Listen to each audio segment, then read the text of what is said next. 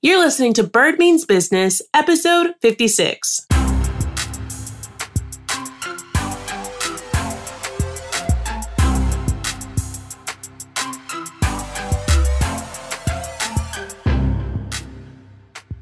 Hi there, and welcome to Bird Means Business podcast.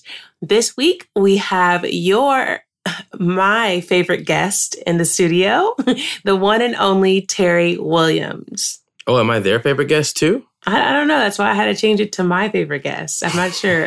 We've had some pretty awesome guests, but no, you're pretty awesome too. I'm so excited to talk with you and give everyone the behind the scenes of our launch of our very first business the League Elite Training Facility, a circuit training warehouse gym here in Houston, Texas. You excited? Yeah.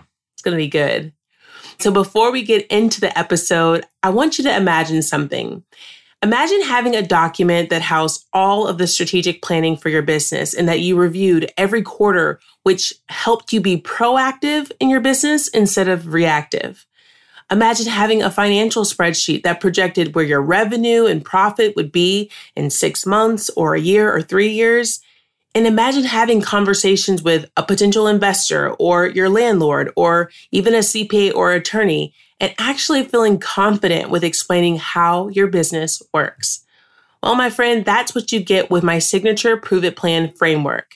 Prove It Plan is a five week online course where you'll get my tried and true business plan template with video modules and bonus guides, and you'll interact with me each week through our weekly Q&A in our private Facebook group. The best part is that you're going to get lifetime access to all of these goods so you can start whenever you need and also refer back to the material as needed. Module one goes live January 25th, and I am so super excited. I have put so much into this new launch of the course, and I'm just really excited to show you. I know it's going to be transformational for your business. I want you to know that January is the only time that I plan to have Prove It Plan be live or be accessible this year. So you don't want to miss out. If you know you need a profitable business plan, you're going to love the Prove It Plan framework. Like I said, I've seen Prove It Plan transform so many businesses. And it really just makes me so happy to be able to share this experience with you and to be along your journey in this way. But don't just take my word for it. Here's what Ayana had to say. I am so happy I was recommended to contact Bird Williams. I thought I knew how to grow my business, but during our time together, Bird touched on so many important factors in not only growing, but maintaining a profitable business and scaling my business to the next level. I now have a rock solid plan to run a successful and profitable business.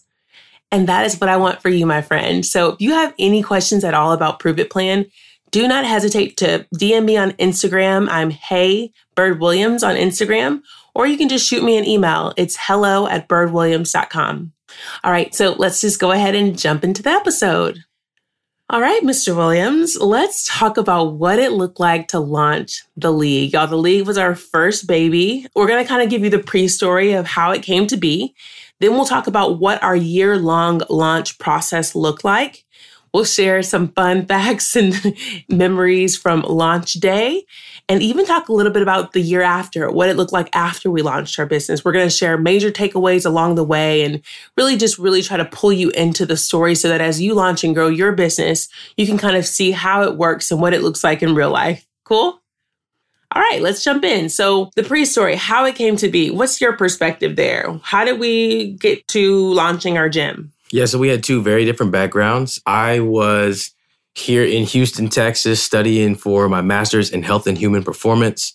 I had the dream of being a strength and conditioning coach. Was hopping around between five or six different gyms here in Houston, some of which I was doing personal training at, others I was doing any form of group exercise imaginable from kickboxing to spin class to boot camp. And at a couple of them, I had built new group exercise formats and programs. I was utterly exhausted, pouring all my time into this industry, and I loved what I did, but not necessarily where I did it. Needed something new.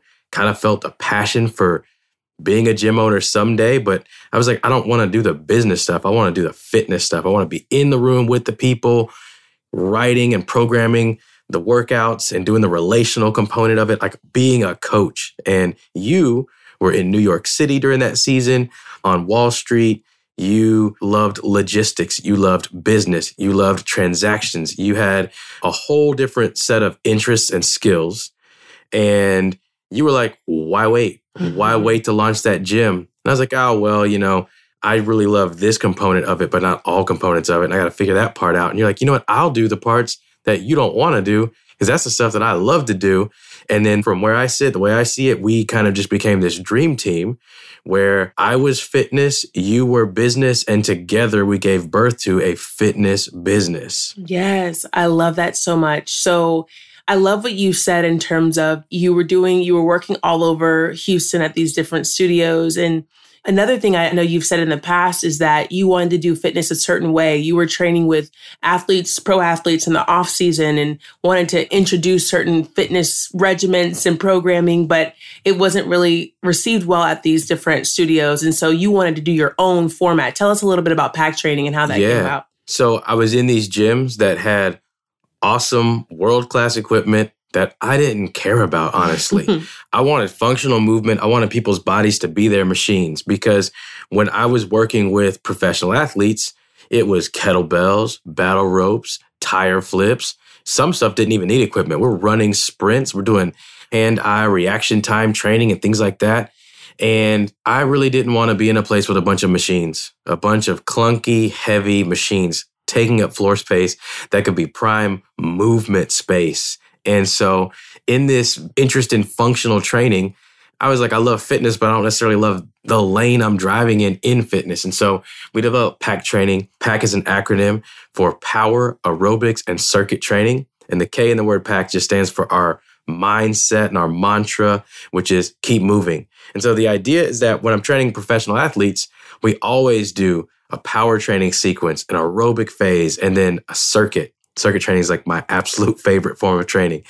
And so then a reminder to the people who ne- aren't necessarily pro athletes, but are in the gym where they are trained and being led by coaches who work with them is keep moving. You don't have to be the fastest or the strongest in the room, but you got to keep your heart rate elevated and your muscles activated. And so pack training became this system by which we could literally download the same processes that we use with elite athletes and make it accessible to the everyday average person, even if it's their first time working out, because it had levels to it that were welcoming and inclusive to everybody.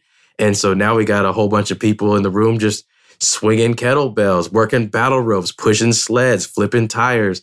Feels incredible. Yes, and that is exactly what I want to hone in on is the unique way we were solving a problem when we introduced pack training. And I will say it was initially stack training. It was definitely initially a different acronym, but we evolved it over time because remember, we as entrepreneurs, as brand builders, we're adaptable, right?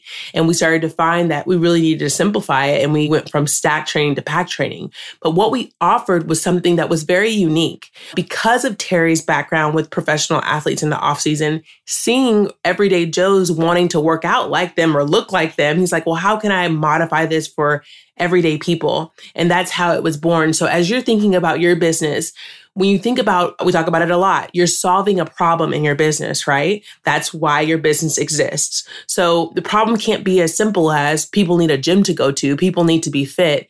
No, dive deeper. What are the options available in the market and where are there gaps and holes? Well, that's what Terry identified. He said, people want to train with more functional more functional training circuit training and how can we do that differently and that's how pack training was born so i just wanted to note that for all of you who are building your businesses and trying to differentiate yourself in the market especially for those who are in very saturated markets the bigger or more defined the problem is that you're solving the more success your business will have okay that's a great point can i just jump in on that yeah. so if you're not solving a problem, your business just can't win. You got to be able to solve somebody's problem. And I'll say also to what Ashley was saying there, at that time in 2013, what I was noticing was there was like two ways you could work out. You could go to like the big chain gyms where there's really affordable membership and then no guidance. And then you get in and there's hundreds of people in the building and everybody's got their headphones in doing their own thing. And it's like isolation, even in a crowd. Or you don't even know what to do. You're just right. walking around. That was well, what do I do? so I'll just get on this treadmill, right? Or you could get some training and then it's one on one and then it's super expensive thing. So you got roped into a cheap membership and now you're spending way too much because like you need to know what to do.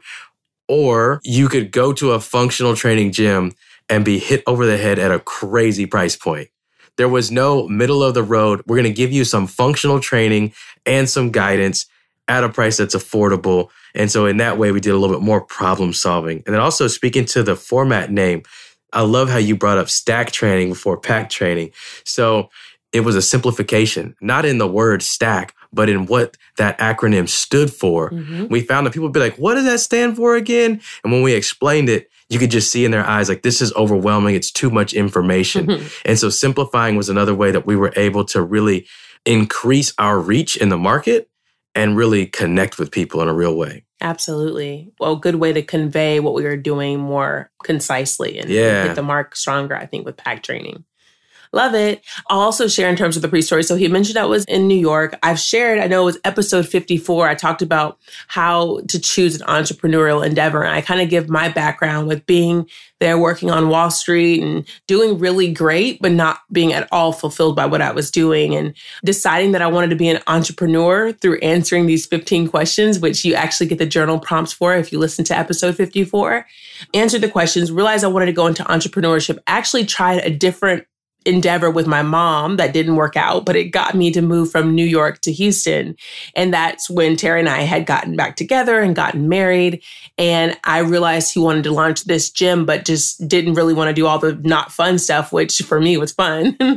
and that's how it came to be. So I remember it was one Christmas.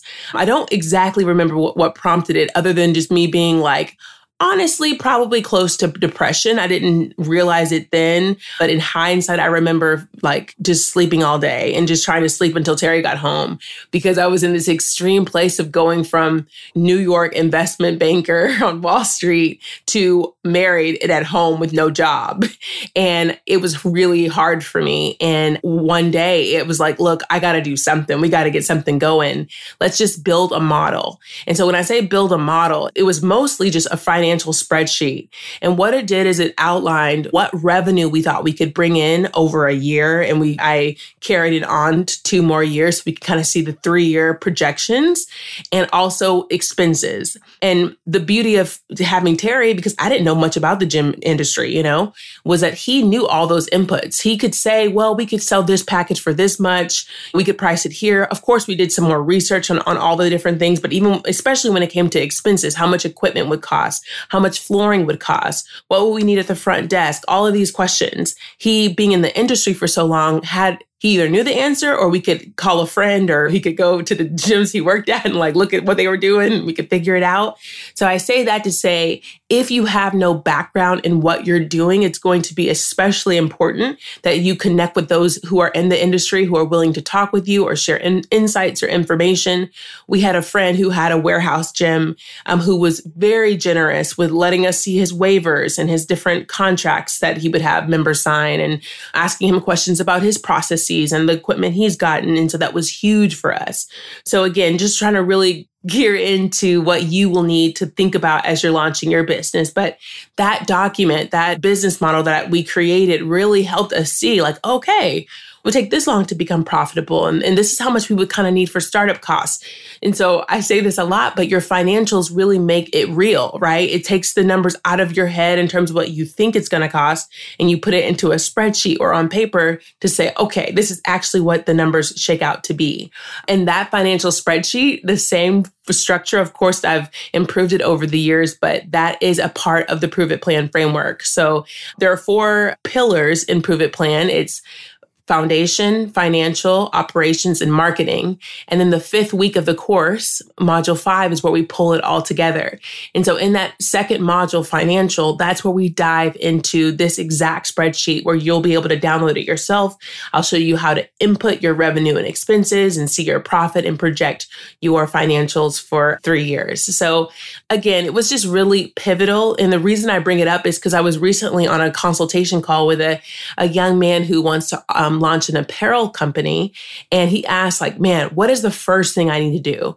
And there's so many things to do as you're launching a business. It can seem really overwhelming. And I thought back to this moment. I was like, what was the first thing I did? Oh, right. We sat down. I can almost remember being in our living room and like going through all of this.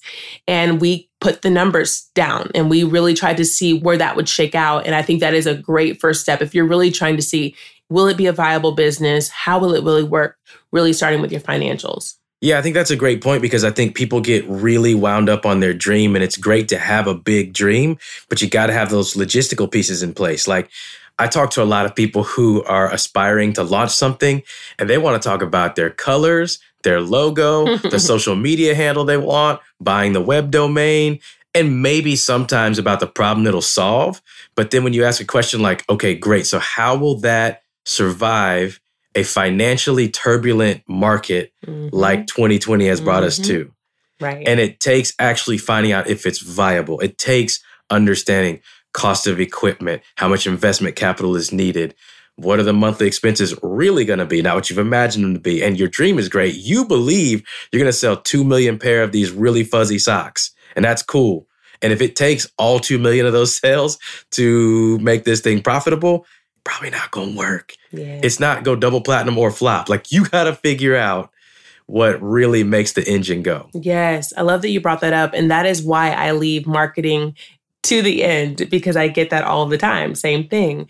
Here's my logo, here's my social media handle. But I'm like, well, let me see your financial projections or what are your standard operating procedures? And it's just like blank stare, right? And so we go through all of that in Prove It Plan. Operations is a big one, especially when it comes to scale. A lot of entrepreneurs say, well, it's just me in the beginning. I'm just going to try to, you know, I'm just trying to survive. I'm just trying to make this work.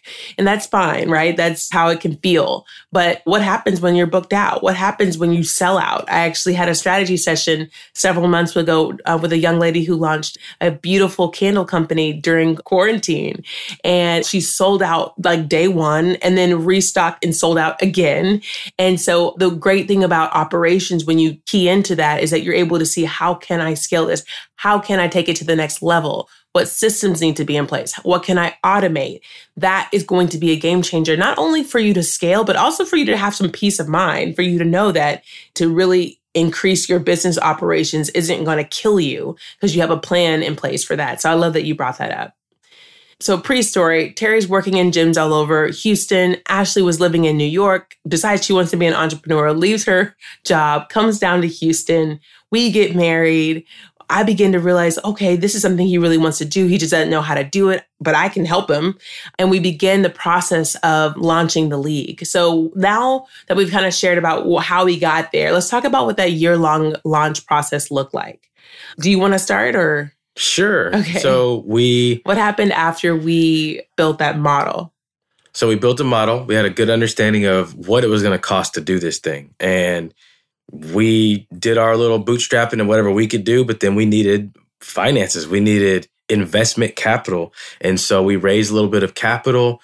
We had some folks that were like, oh, no, thanks, but thanks for sharing the idea with me. We had some folks that were like, I'm in, I'm excited. I think I'm able to do a little something. I will say our biggest investor who committed, unfortunately, pulled out of the deal. Yep. Last and minute. so very close to launch day. Fun times. when I had just walked away from my day job, we had secured a lease on a space.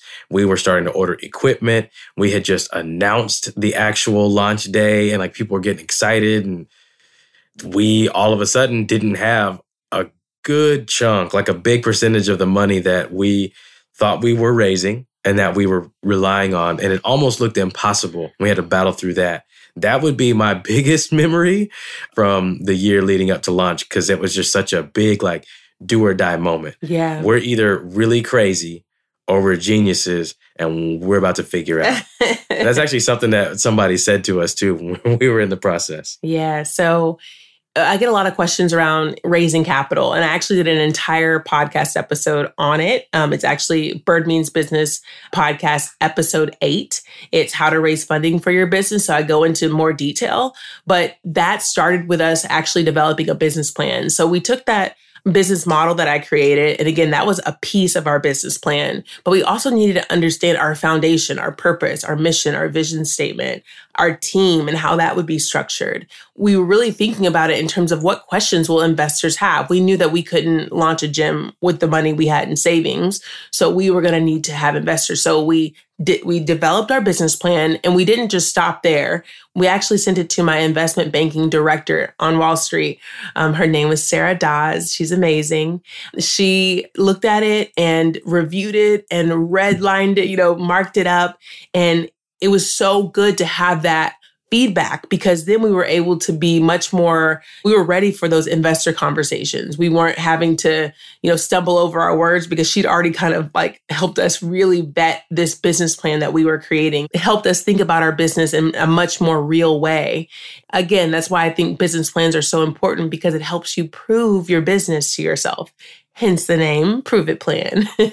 Also let me call this out too. I think learning was a big thing in that year leading up to launch as we were planning because that same person you just mentioned your former director who was kind of a mentor to you mm-hmm. made a suggestion to you that was identical to what my mentor suggested to me mm-hmm. in regards to the name of the business yeah. we had this name we loved but that was corny like the world wasn't going to love and it's so ironic that both the biggest voice of wisdom in Ashley's life at the time and the biggest voice of wisdom in my life at the time both made the same suggestion as how we landed on our name. Yeah. Now, this is separate from the plan, different note, of course. Don't want to take us on a tangent, but I just want to say to anybody who's in that process, you absolutely got to welcome some wisdom because there's some things that you don't know and you never know what you don't know. That is so true. So, so true. That was, that was huge to have those voices in our life.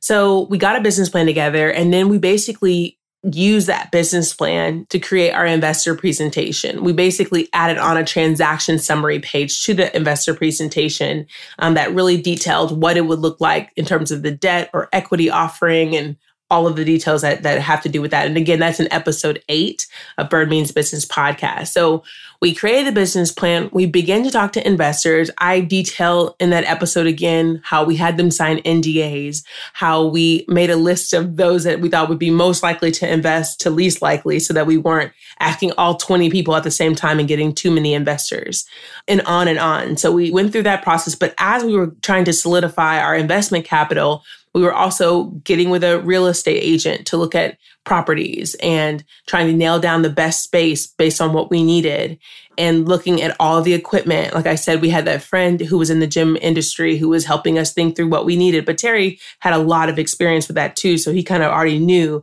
and you know just kind of getting all the other details in terms of what it would look like to actually launch our business. And yes there were so many bumps along the way not only with the investor like terry mentioned but probably a week before we launched we had a big issue with one of our big pieces of equipment. It was a rig we thought it would be a freestanding rig that we would just put together and it would stand on its own. But when we opened up the packaging it was like needed to be mounted to a wall. So thank god for albert joseph my dad who is like apparently some kind of engineer and had all these tools and measuring all this stuff out and going to the what was that factory we went to? Like it's like some kind of steel factory to yeah, we buy. went to we went to a hardware place where they had to custom cut some steel beams to help us get it up there. Exactly. It was pretty intense.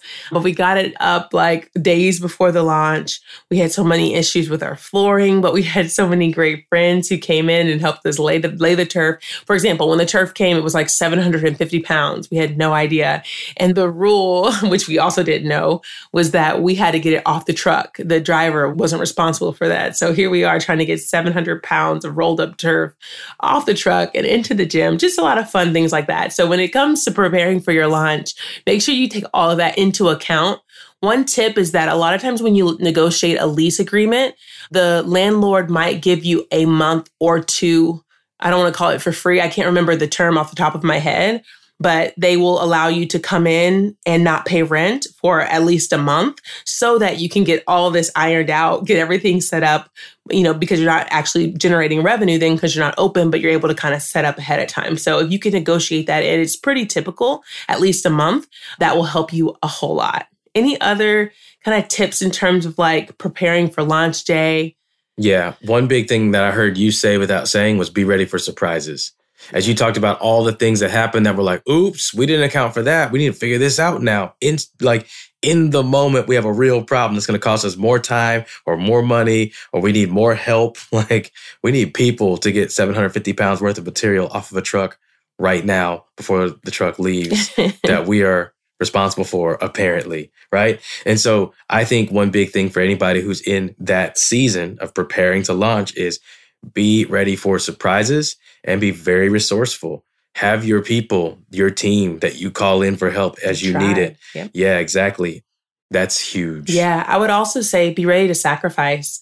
I remember it being Terry's birthday weekend. So we launched the league on December 1st, 2013. Terry's birthday is on November 27th. So the weekend before, it was kind of a disaster. Like I said, we had some issues with our flooring and like dirt on the floor before laying the flooring. And so we had to power wash the ground. And what happened is it, there were divots in the ground. So there were these buckets of water that we had to scoop up and we didn't have enough towels. So we were like taking red cups and trying to scoop them up. And I just remember looking over at Terry. It was cold.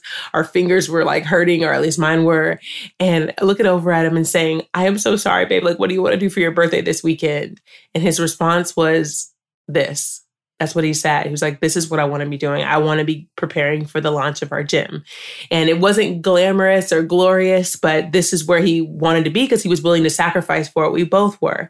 So as you're looking to launch, like there will be surprises, there will be crazy, scary stuff going on, just be here for it. Like be willing to sacrifice. And also think about the timing. So think about the industry that you're launching in. Think about your audience and what they need. We strategically launched in December because we wanted to have space to work out all the kinks before the big January rush. You probably know that a lot of people are like, New Year, new me. I'm gonna get my fitness goals. I'm gonna start strong January 1st.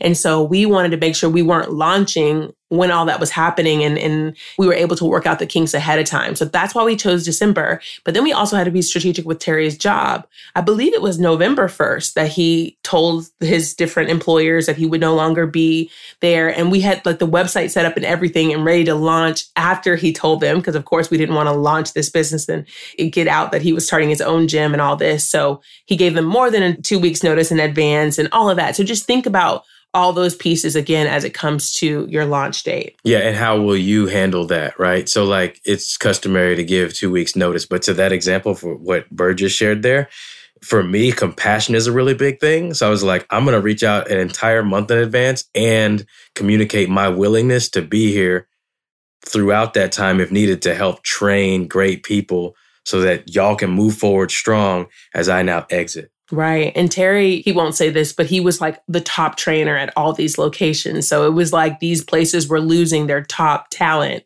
And so that's why he wanted to give them extra time, which is super admirable of you to just really give them a lot of time to be able to prepare for that transition.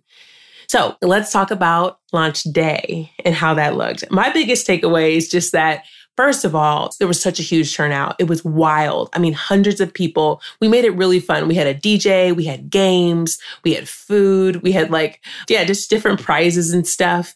And I mean, it was a huge turnout. People coming from Dallas and San Antonio just to support. And I will say, I know I've mentioned it on the podcast before, but it had a lot to do with Terry's generosity for years on Twitter. This is when Twitter was at least really big for us. And he was just giving free content, free fitness tips for so long that he had amassed this huge following. So when he launched his gym business, so many people wanted to support, even people who couldn't attend the gym because they lived in San Antonio and Dallas. So it meant a lot to us. We felt very supported. But on the other side of that, can you guess how many people signed up at our launch? Which, of course, we had, you know, our computer set up. Drum roll, please. Six, y'all. six whole people signed up, and that is not what we projected. and we were just so devastated, you know, like, oh my gosh. I mean, not in the sense of like we give up, but just more of like, whoa, that was a lot less than what we thought.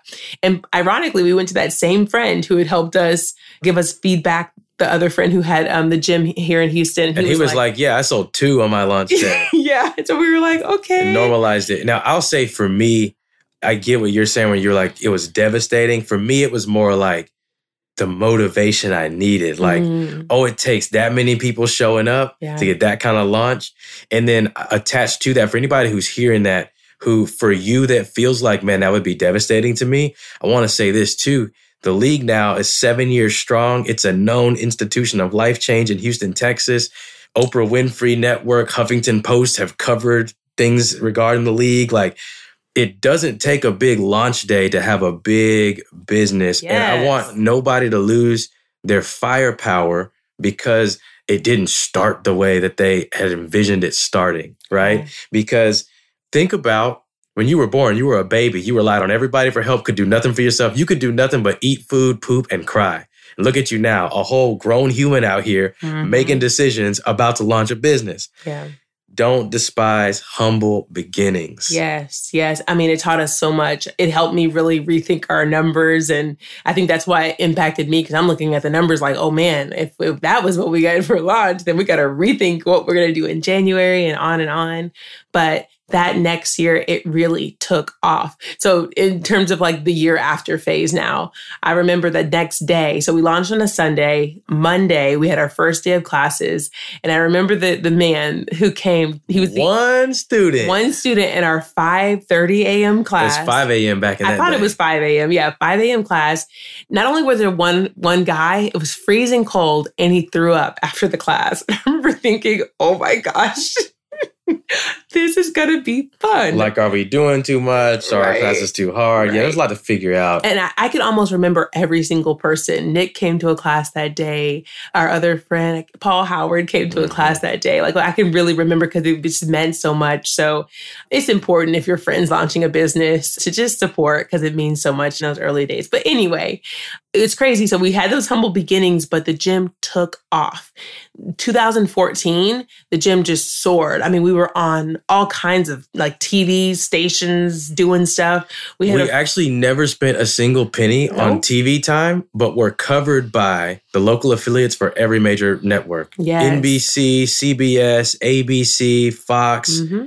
It was crazy. Shout out to Nayla Cantu. If you're listening, we love you, girl. Yeah, she worked for the local CBS affiliate at that time. And I mean, it would be wild. She'd come through, get a great workout, and be like, "Hey, we want to feature you on mm-hmm. such and such show next week." I was like, "This is wild." And this was a college friend of ours who was a TV producer and just put us on. And when we were on that show so often, I think it was a Deborah Duncan show in particular. Other stations and other shows would see and would want us on. So that's how we were able to be on all these like. Right. I think it organically became, and this is good for anybody who's like, "How can I get my name out there?" Forget hustling for it.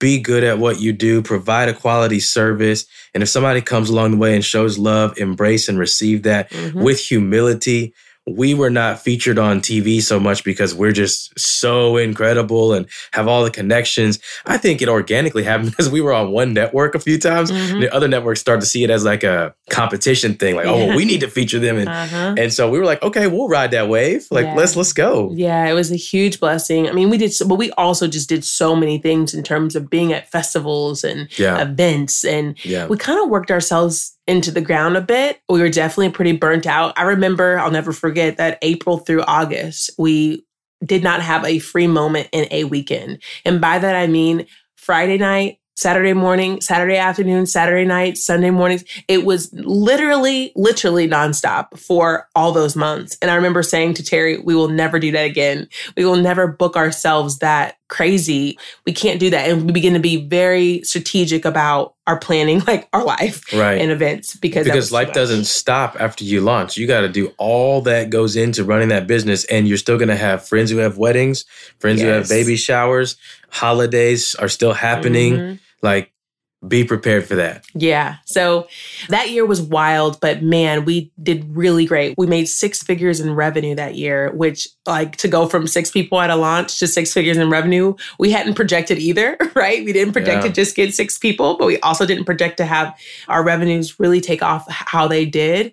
So it was huge. And I attribute so much to our success to having had a business plan where we really thought through what our business looked like in totality, really thought through how everything would weave together and have it vetted by someone, and you know, that, that kind of had, had gone before us and all of that. So, anything else you want to share about the year after before we get into some of the major takeaways? Yeah. Let me jump back real quick to launch day. One okay. of my favorite pieces about launch day yeah. was Ronald C. Green, Houston City Controller, yes. coming in and officially presenting a plaque of proclamation. Like, the city of Houston officially recognizing the birth of the league and like making that day a special day, that just meant so much. And I, I say it humbly, but that was mind blowing because it wasn't announced. It wasn't something we knew was even happening. Right. He just walks in in between people playing games and enjoying the party and engaging in whatever activities we had for the day. And he's coming fresh out of a Texans game and has his son with him and just like super family man, like, hey, I want to give y'all this and let's take a photo with it. That was amazing. That was really special. Um, yeah. That year after, biggest takeaways definitely honor the grind. It's going to take a lot out of you, but do what you got to do in practicing self care so that you don't slide into burnout. Yep. I don't wish that on anybody.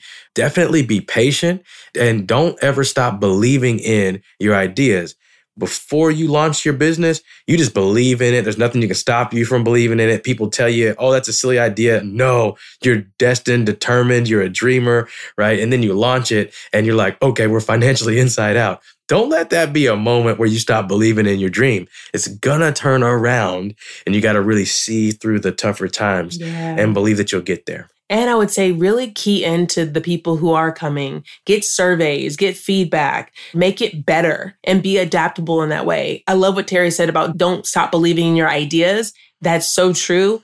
And also listen to how you should tweak your ideas. Because we had our idea of stack training, for example, mm-hmm. but as it came to communicating that to our audience, our clients, it was better to make it pack training. So we were willing to say, okay, that idea wasn't perfect. Let's move it to pack training. And it's so much more streamlined and, and better. So be open and adaptable. It's a huge quality I think entrepreneurs should have. Ask people why you suck. Not that you word it like that, but we used to stress, remember, Ashley, about what questions should we put on the survey? Is it about how clean the bathrooms are, how well the classes are instructed, how well this and that works? Do they want different hours? And really, ultimately, it was like, how can we better serve you? Yeah. Because when people get honest with you about that, then you know the recipe to win. Right. And think about what you want when you go places. We had a gym. We have like at our gym, we have feminine protection products because like how much does it suck to go to the gym and need need that and don't have it? We also have hair scrunchies for girls. I know these are like girly things, but like, how does it feel whenever you get to the gym and you don't have a hair scrunchie to pull your hair up? We have that for people. Just thinking about little tweaks that people will say. Once a, a client said, Y'all have like good toilet paper. Y'all don't buy the cheap toilet paper, you know? Yeah, she was like, You get the kind of toilet paper that you would have in your own home. And it is the toilet paper we have. Notice these home. are all special things for the ladies. Fellas, we ain't got nothing special for you, okay? Like, just come get your If you, if you got to throw up in the middle of the workout, then you can step outside for that. Yeah. So okay, this is getting gross. Yeah, no right. more, no more puke references. Yeah. People do not puke when they come to the league. Okay, Anymore, it's right? happened like twice. Yeah. Well, more than that, but yeah, it's not a common thing. But just think about what you want from businesses that you take part of, and do that for your own business. Add those special touches. That's a part of your marketing. So let's jump into some major takeaways. You want to kick it off? Yeah, two major takeaways for me. One, love people well. And two, know your core competencies. So, loving people well, for me, that's okay, you have a business, you serve people, you do whatever you say that you do, whatever service you are professing to provide, you're doing that work. But then, how are you actually making sure that your customers' needs are coming first and being met? Do that do that homework on your own time, come away with some answers to that, and really live into that. Then core competencies. So I was thinking about how I love fitness and Ashley loves business, and together we do a fitness business, and how that's kind of informed a reframing of how I see everything in terms of startups since then. So I'm a in formation with a new group of partners on a really great thing that we're doing with some mindset coaching stuff. Uh, can't wait till I can share more about that. But we had a really important conversation about everybody's role on the team. And I remember just being really abundantly clear in wanting to express what I can be relied on for and what I should not be relied on for. And I was like, I love language and people and culture and branding. I do not love Excel spreadsheets. Therefore, if it's needed and I got to take one for the team, I'm happy to help and support in that role, but don't count on me for leadership of that. I'm not going to be the CEO of spreadsheets in this joint. And it's the company's better for it because I'm not. I have more joy. I feel better about my efficiency. I carry more confidence in what I do because I'm owning what I'm supposed to own. And I'm allowing somebody else who's good in that role to perform that role.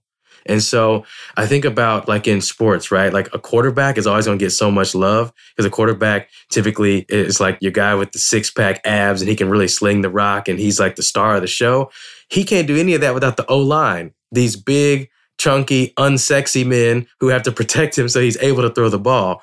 And I think the same thing happens in business. Like we have to honor core competencies because in building a team, there's different positions needed to be able to play the game and win the game. Yeah. Right. That's kind of a masculine example. But for ladies, hashtag girl boss, right? I'm speaking as a husband who's proud of his girl boss wife. Ladies, you got that lipstick line or you got that law firm. You're a hairdresser or you're doing like tax preparation services. Notice I'm putting all that on same playing field. That's your dream. You run in your lane, live out your purpose. Now, what if you are the best hairdresser in the state? but people don't know about that because you need better marketing processes. What if you're just the best at what you do, but you can't be the best at everything? It doesn't mean that you're deficient, you're flawed, you're to fail. It simply means hire people onto your team that play the position you don't so that all positions on the field are being played so that you can win the game. Yes, I love that so much. And I, I hope that encourages a lot of entrepreneurs out there who are like, it's just me right now. I don't have the capacity to have a virtual assistant or a marketing manager or whatever it might be. Well, it's okay. You plan for that and you prioritize your growth over time. You don't have to do this alone. And I think that's the biggest takeaway is that you can do this in community. You can get around people who I love to put myself around people who have gone further than me so I can learn from that's them. That's essential. Don't say that and just keep moving. This is yeah. your podcast. I don't want to interrupt you ever, oh but that's good. essential. And I hope people take note of that. Yeah, it's super important to put yourself around people who are smarter, who are wiser, who have make more money, who've done things better so that you can go up to their level. So I love those those takeaways, babe. And then I would say mine, and I know I talk about it a lot, but it's just having the business plan. I think was huge. What did you, how did you think about the business plan and, and, how it impacted our business? Well, for me, our dynamic is that you had the business background. I like understood the business of the fitness industry mm-hmm. and had absolutely no desire to like build out a business plan, right? Like you were saying, I could like, oh, let's plug in this price point or let's understand this process or let's do this with scheduling maybe, right? But you were like, I'm a superstar in Excel spreadsheets.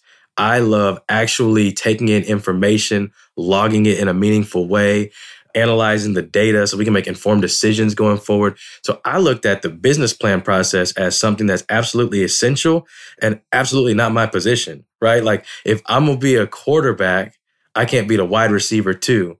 And so that's why I relied on you, your smarts, your knowledge, your background to be able to have education as to how I walk through that business plan, right? How do I implement something that I don't feel innately equipped to bring into this business? I think that that's something like if your business is devoid of a business plan, like get it quick, right?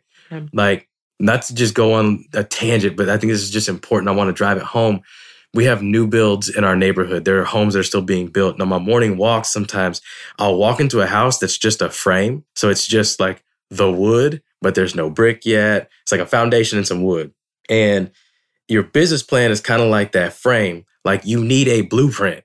Yeah. I can dream up the most awesome interior design and open spaces, high ceilings, big windows. What's the view going to look like? None of that happens without the wood that was set up first that nobody sees when the house is completely built. Yeah. I love that um, analogy of a business plan being a blueprint. it's the idea that contractors don't go to a, a plot of land and start just winging it, right? Right. They have a plan, they have an architect that's gone before them and thoughtfully planned out what should happen next so that they can get to work and be efficient. And that's what Prove It Plan helps you do. It helps you land the logistics and the structure, the framework of your business, and it helps you go further faster. You don't have to go around Googling what is an LLC versus an S Corp and how should I think about marketing strategies and how should I develop an, a standard operating procedures. Well, all of that is inside the program. So you're able to just like I said, go further faster and and have a very solid um, foundation. So I'm so glad that you were on the show and that we got to kind of share some behind the scenes of our launch of the league, which is just like like I said, our baby business, which we're so proud of and so grateful to be able to steward. If y'all have any questions about Prove It Plan or even just general questions about launching or growing your business, DM me. It's Hey Bird Williams on Instagram, or you can shoot me an email at hello at birdwilliams.com. As always, thank you so much for tuning in to Bird Means Business podcast and for subscribing on Apple Podcasts.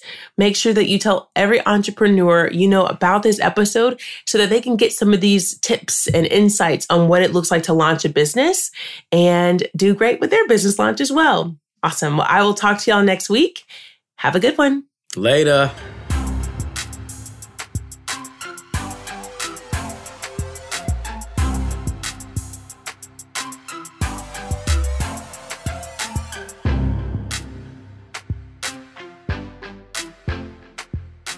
Alrighty, are you ready for Terry's take?